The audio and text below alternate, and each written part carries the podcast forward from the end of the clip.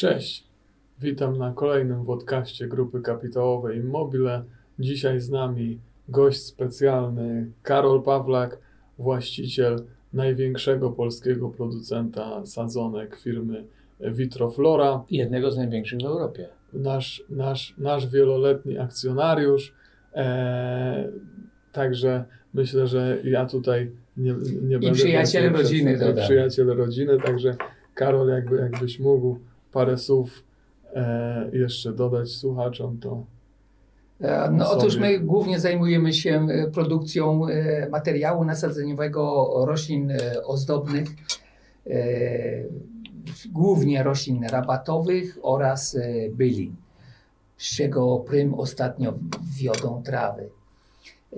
Ale myślę, że ważniejszą rzeczą jest tutaj, że jakby już pokoleniowo związany jestem z rodziną e, Jerzy, ponieważ e, rodzice się moi przyjaźnili z ojcem Rafała, z profesorem Markiem Jerzy.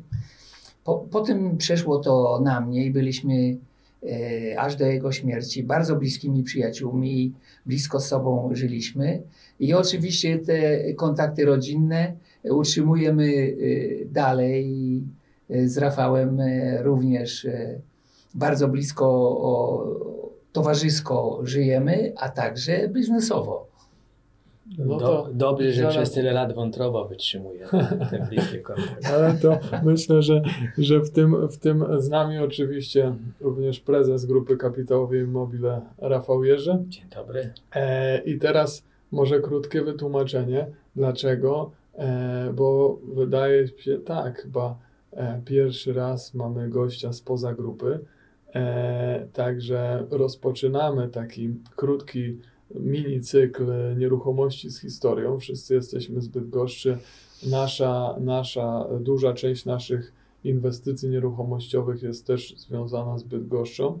Chcemy trochę opowiedzieć, a spotykamy się dzisiaj, bo historia e, naszych rodzin e, się wiąże z nową inwestycją, z osiedlami, z osiedlem Rabatki Przy czarnej drodze. przy Czarnej Drodze. Proszę słuchać uważnie, zaraz, zaraz wszyscy będą wiedzieli, e, wiedzieli dlaczego. E, mianowicie w, w zasadzie historia w ogóle, to już powiedzmy kanału, kanału bydgoskiego i tego miejsca, to się rozpoczęła pod koniec, pod koniec XVIII, pod koniec XVIII wieku, kiedy wybudowano kanał bydgoski, ale później, o, w zasadzie od 1830 roku, e, tam ruszyły ogromne inwestycje w różne restauracje, e, takie powiedzmy miejsca rozrywkowe, sale balowe. Co mówisz o XIX-XX wieku. To Głównie tak, o XIX wieku, w zasadzie to do, do, tysiąc, w zasadzie do 1930 roku to tamten rozwój plant, też rozwój grunwaldzkiej powodował, że to była taka takie imprezowa stolica, imprezowa stolica Bydgoszczy, wszystko tam się działo. E, a mój pradziadek e, w którym roku kupił? W 27. W 1927, 1927, czyli kupił, e, kupił, co to wtedy tam było na tej Ogrodnictwo. A, To było ogrodnictwo, to były czasy, że ten producent y, musiał dostarczać żywność okolicznym mieszkańcom. I- I było w całej Bydgoszczy, były w różnych miejscach ogrodnictwa rozproszone, które produkowały y, przede wszystkim owoce, warzywa, kwiaty i dostarczały, sprzedawały to na lokalnych rynkach. Tak, tak się żyło. No nie było marketów, nie było dużych dystrybucji, to wszystko było wytwarzane lokalnie, rzemieślniczo. No dobrze, a z tego co pamiętam, no to pradziadek e, Janusz, e, on, On kupił swoim rodzicom i on, przeprowadził on na rodziców. On mieszkał na Fordońskiej, miał dużą fabrykę Okuć w- meblowych. okuć meblowych. Fordońska teraz jakbyśmy to ulokowali, 140? Nie. Ile? Fordońska 44. 44, okej. Fordońska 44 i tam okucia meblowe. To skąd się wzięło u niego chęć nabycia ogrodnictwa? E, Rodziców chciał swoich przeprowadzić. Rodziców przeprowadził y, ze swoim rodzeństwem spod y, Sierakowa. Ale można jednocześnie powiedzieć, że trochę zdywersyfikował swoją działalność. Ja myślę, że wtedy to był po prostu sposób na życie. Rodzice byli rolnikami, ogrodnikami i to był ich zawód, więc kupił im takie małe przedsiębiorstwo lokalne w Bydgoszczy. Natomiast on rozwijał fabrykę okuć akcesorii meblowych, która była znacjonalizowana w 1948 roku. No ale zobacz, że fabrykę zabrali, a ogrodnictwa nie zabrali. Ogrodnictwa wówczas nie, ogrodnictw nie nacjonalizowali, bo, bo to podlegało reformie rolnej, a nacjonalizacja była gospodarstw do 50 hektarów. Powyżej 50 hektarów Albo była... stół na ziemiach zachodnich. była, no niestety, słuchaj, w Wielkopolsce naszym dziadkom z drugiej strony Tak. zabrano duże gospodarstwo w Skarboszewie pod Wrześnią, 160 hektarów, ich, ich zupełnie wyrzucając stamtąd. To takie były okropne czasy, które trochę nam e, e, towarzyszą i którym pokutujemy nadal, tej reformie rolnej, nacjonalizacji przemysłu i tak. No ale po, czyli poniekąd, nie, może nieświadomie, No. zdywersyfikował, zrobił mały konglomeracik na, na swój prywatny i dzięki temu jakoś e, po, po tej drugiej wojnie e, rodzina też się wokół tego ogrodnictwa. To prawda, rodzina prawie w całości tam funkcjonowała wokół tego ogrodnictwa, bo to było e, główne źródło utrzymania. To zupełnie inne czasy były, pozostały majątek został, y, No, ale, został zrabowany i stracony. no, z tego co pamiętam, no to pradziadek to został praktycznie e, e, po nacjonalizacji tego trochę nawet już w trakcie wojny przymuszony do pracy w tym warsztacie, a jednak cała rodzina się skoncentrowała, zamieszkała w, w, w, w, w gospodarstwie do tego stopnia, że jak się rodziliście tam, w sensie, to, to ciotki mieszkały w domu, tak? W Trzypokoleniowy dom. To był trzypokoleniowy dom, tak, prawda. A wy gdzie? My mieszkaliśmy w, obok w pawilonie, tak można nazwać, ale tylko 4 lata. Później ojciec e, okupował mieszkania tym swoim ciotkom i oni się wyprowadzili do Bydgoszczy. Czyli to nie był taki dany, dany spadek z luźną wolą? Był dany z- spadek z luźną wolą, natomiast nie było tej wolnej woli później u ciotek. Okej. Chciały zostać. Niezgodnie ze spadkiem chciały się zachować, ale to już jest. Historia była w rodzinie dogadana i załatwiona. Rozumiem, ale nie było pewnie w bo, bo trochę tam w przybudowie osób mieszkało z tego względu. Tak, ale tam w domu też mieszkał. Mieszkał Łucek, którego znasz. e, Różański mieszkał. e, e, No w każdym razie na, na, w, tym, w tym to gospodarstwo dało wtedy ten, ten, ten dach na głową i spokój Mieszkał Adam Graczyk, rzeźbiarz rodzinie. obecny. Mikołaj, chcę Ci dopowiedzieć, dlaczego my się tak e, doskonale rozumiemy i, i ta nasza przyjaźń jest oparta na solidnych postawach, bo my po, pochodzimy z podobnych rodzin. Ja dokładnie też e, wychowałem się w ogrodnictwie i wielopokoleniowe tradycje e, są ogrodnicze u mnie także, bo i e, pradziadek był ogrodnikiem u hrabiego Lipskiego. Mój dziadek prowadził ogrodnictwo na ulicy y, Gdańskiej 131 przed, y, przed torami. To było znane ogrodnictwo i kwiaciarnia, e, które potem pro, prowadzili rodzice. Pierwsze ogrodnictwo mieli w Więcborgu. To było miejsce mojego urodzenia. Więc y, my, my doskonale e, wiemy, jak e, funkcjonowało się w rodzinie ogrodniczej. Mamy wpojone odpowiednie e, zasady i dlatego, y, jak to się dzisiaj modnie mówi, nadajemy na tych samych falach. No to stąd to, to pewnie to pewnie już słuchacze wiedzą, że stąd jest nazwa osiedla. E, Rabatki. Rabatki, ale do tego jeszcze dojdziemy. A powiedz, kiedy ty pierwszy raz byłeś, e, kiedy pierwszy raz trafiłeś na czarną drogę na obecne osiedle Rabatki? E, musiałbym sobie przypomnieć, ale to na pewno było na początku studiów, na pierwszym roku studiów, ponieważ e, rodzice e, moi razem z rodziną Jerzy się spotykali. To była tradycja. E, Hucznie były zawsze obchodzone imieniny, szczególnie imieniny mojego ojca. I po e, właśnie po takiej imprezie, e, no ja już jako student, czyli ten osoba już bardziej e, dorosła, zostałem zaproszony przez Marka i Mirkę razem z moją przyszłą żoną Anią pojechaliśmy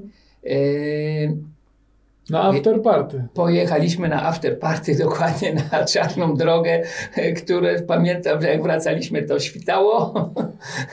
I to było bardzo miłe dla nas, a, a e, dla mnie e, wielkim zaszczytem, dlatego że e, profesor Jerzy, wtedy jeszcze doktor chyba, albo jeszcze doktor, jeszcze przed habilitacją, ale rozmawiał z, z, z dużą swobodą o wszystkich tych moich profesorach. On był z, z nimi na tym, no to e, wspaniałe było. I ta przyjaźń e, tak się zawiązała i ciągnęła dalej. E, w pewnym momencie Marek zdecydował się, że będzie rozwijał swoją karierę naukową, bo to bardziej go pociągało i y, zamierzał sprzedać ogrodnictwo. Czyli w 1977 roku, jak e, kończyliśmy studia, no, pojawiła się taka oferta zakupu.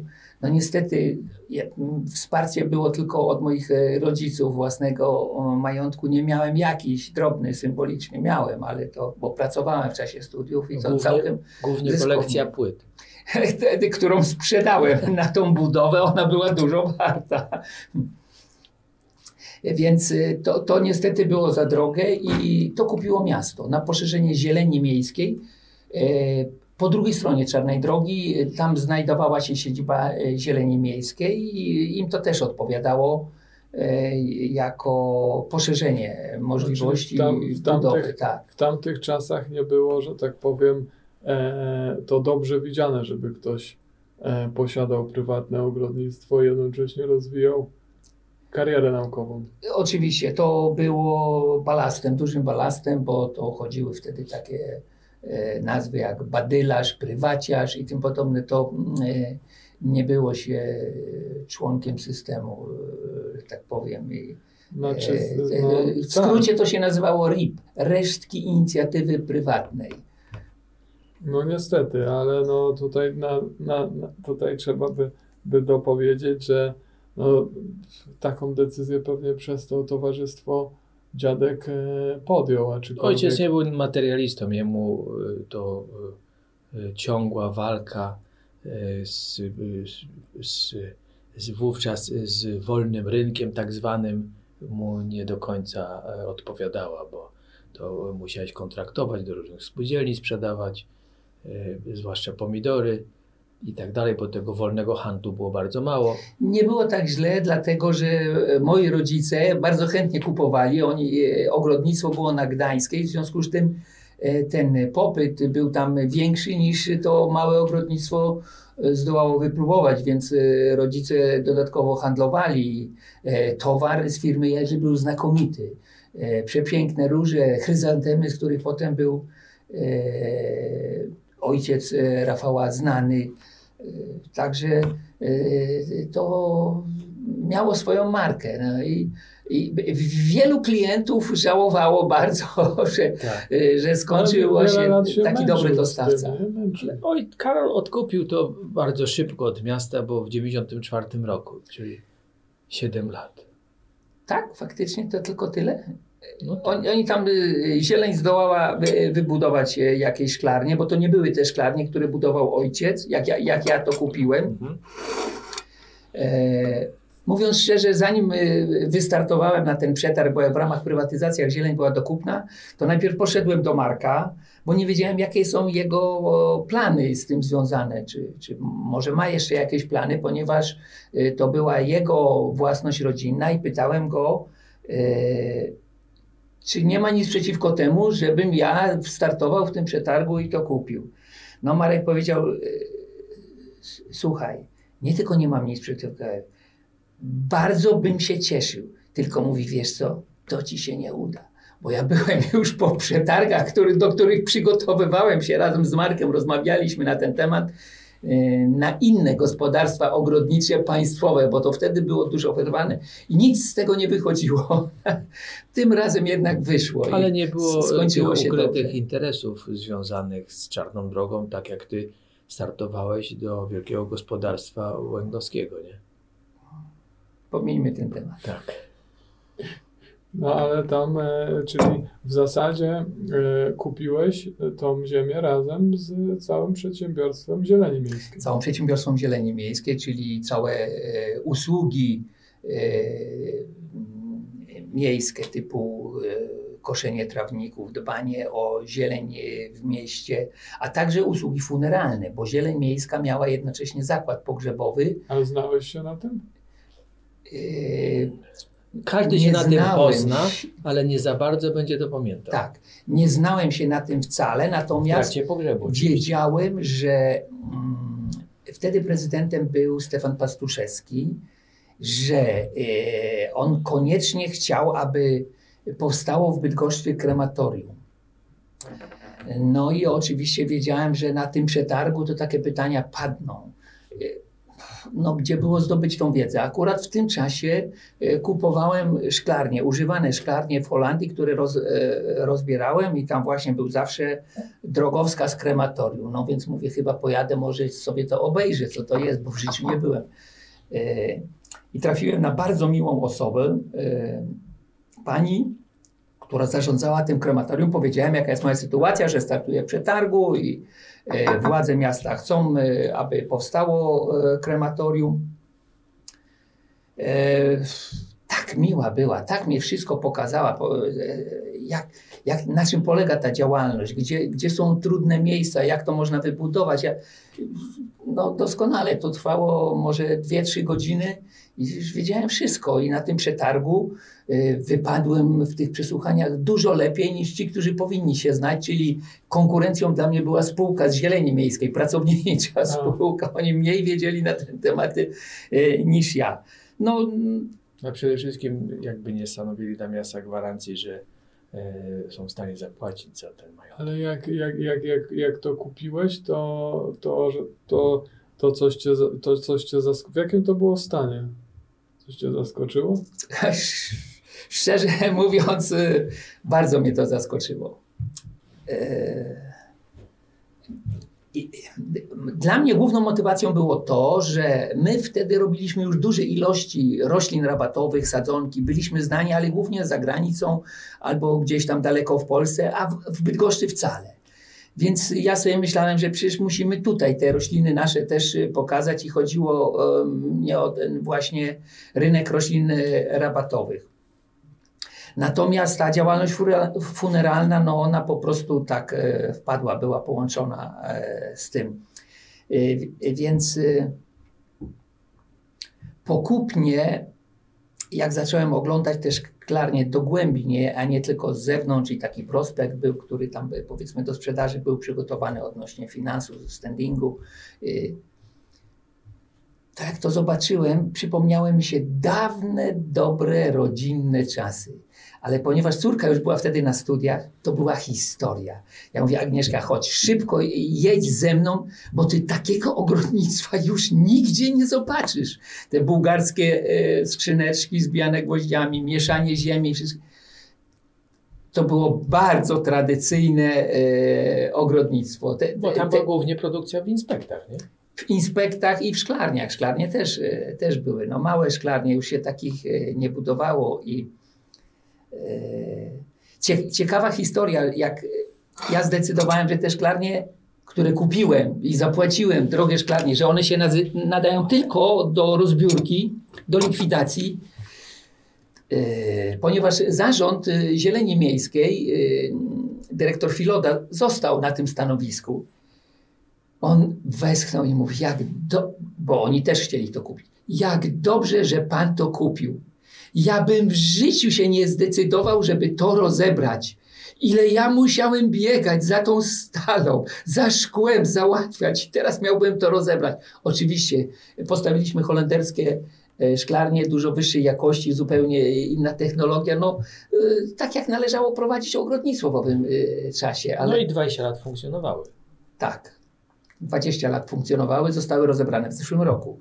Do, do tego czasu y, była cały czas tam y, produkcja. No, Bo już pierwszy, pierwszy etap tego osiedla już, już powstaje tam czwarta kondygnacja. To płynnie przeszliśmy już do etapu czwartej kondygnacji. Może warte wzmianki jest, zanim przejdziemy do tego momentu, jednak wiesz, że w tym e, ogrodnictwie za czasów e, twojego dziadka dużo się działo. Tam były badania naukowe prowadzone. E, Marek Jerzy e, prowadził doświadczenia e, ze sterowaną hodowlą chryzantem, żeby te, te, ta produkcja mogła chryzantem nie tylko na jesieni e, być, ale przez cały rok. Poza tym e, prowadził dalej swój doktorat, prowadził, wydaje mi się, że nawet do pracy habilitacyjnej, a potem zajmował się też jeszcze hodowlą. To już wspólnie robiliśmy hodowlę radiomutacyjną. Chryzantem i powstało kilka nowych e, odmian, które potem rozmnażaliśmy. No i Gerbery, w tym, która jedna zyskała nawet e, sławę. Raisa. E, Raisa, którą pani Gorbaczow otrzymała i w podziękowaniu dała mi piękne swoje zdjęcie z dedykacją. Bardzo miłe słowa napisała. Także to był wtedy okres pierestrojki i ten świat zaczynał wyglądać inaczej. Zaczęliśmy oddychać trochę inny- i to e, wszystkim się podobało i właśnie z racji tego e, ta nazwa była, była wizyta Gorbaczowa w Warszawie i, i wtedy została ta odmiana przedstawiona i ona nawet pisze o tym w, w, swo, w swoich pamiętnikach, wymienia z imienia, z nazwiska żonę mnie i, i o, e, zachwycona była tą odmianą. Także wiele się działo. E, w, e, profesor Marek Jerzy był szefem e, katedry e, roślin ozdobnych tutaj na, na uczelni bydgoskiej i by, co roku się o, odbywały zjazdy katedr jednoimiennych, czyli wszystkie katedry z różnych uczelni w Polsce, gdzieś tam w różnych miejscach się spotykały i był rok, w którym spotkały się właśnie w Bydgoszczy na UTP i między innymi u nas też w gospodarstwie w Łochowie i w tym czasie e, przygotowałem taką tablicę pamiątkową. e, Ja, e, odsłonięcie jej nastąpiło właśnie w czasie, bo ja już wtedy byłem właścicielem Czarnej Drogi. E, Tablica pamiątkowa, która mówiła właśnie, że w tym domu, w którym twój tata mieszkał, e, były prowadzone te badania, że w tym gospodarstwie prowadzone te, ba- te badania naukowe. Także kawał historii jeszcze ogrodniczej jest z tym miejscem też związany. No, a jak ja to, znaczy, ale w pewnym momencie już, tak powiem, Tablica działalność- jest do dzisiaj. Bardzo proszę e, Tak. inwestora, żeby została uszanowana. Gdzie będzie łączyć z tym budynkiem. Ale to, bo w pewnym momencie zakładam, że e, doszedłeś do, do, do, do wniosku, że prowadzenie pewnie z rozwojem firmy t, tak małego gospodarstwa w centrum miasta jest powiedzmy Tak, mało tak, tak. opłacalne. E, e, kilka argumentów. Pierwsza rzecz to jednym z większych kosztów w ogrodnictwie są koszty ogrzewania.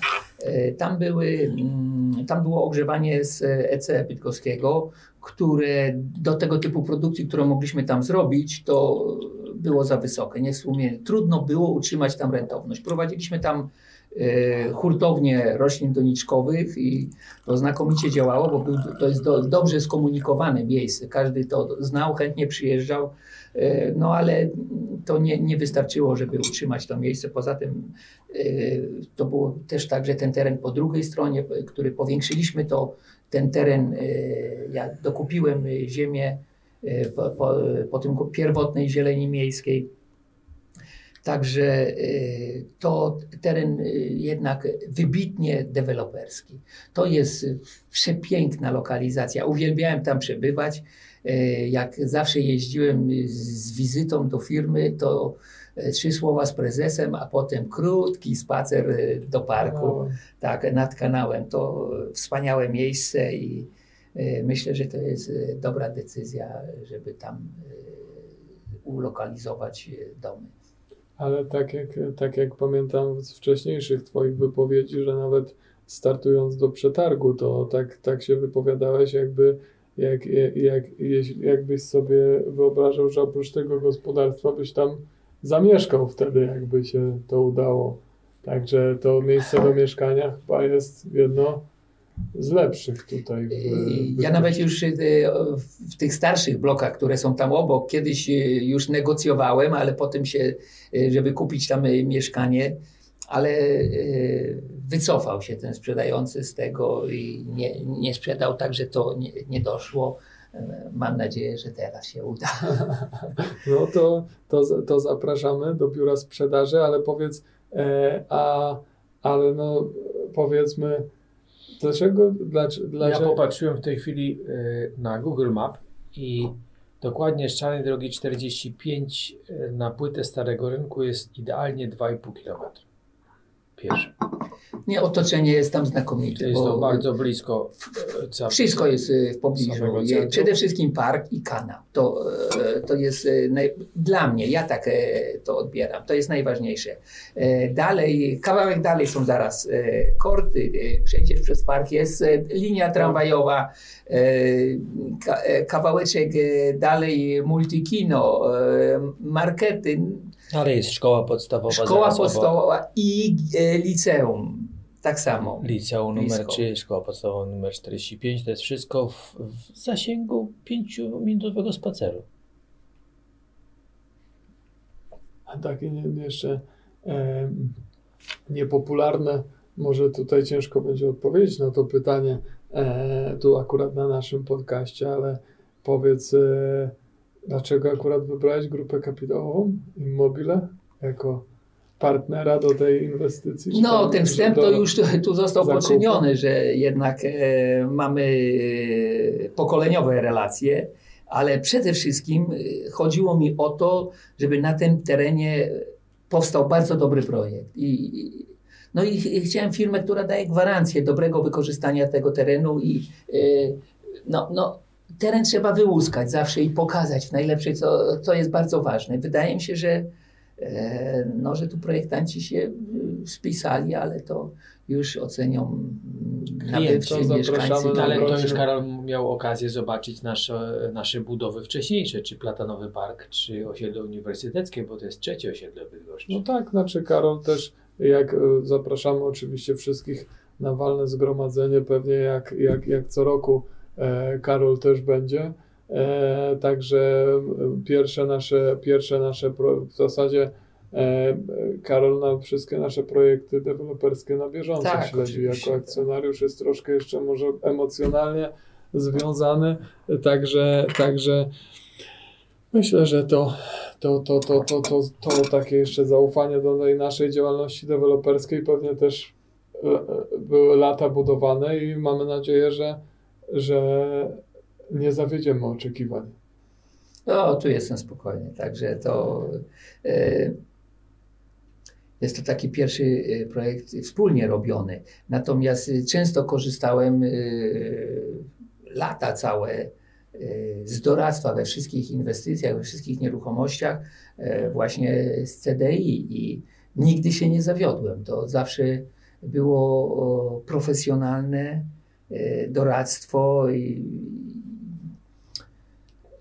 To, to pewnie na, na, na, nasz zespół CDI to słucha i miło, i miło słyszeć, bo to już tam wiele lat współpracy. Wiele lat, tak, wiele lat i no, też w międzyczasie też wykształciły się i dobre relacje z, z pracownikami, dzisiaj waszymi pracownikami, kiedyś CDI jako niezależna firma e, doradzała mnie w tych To od wszystkich... ilu lat z CDI e, współpracujesz?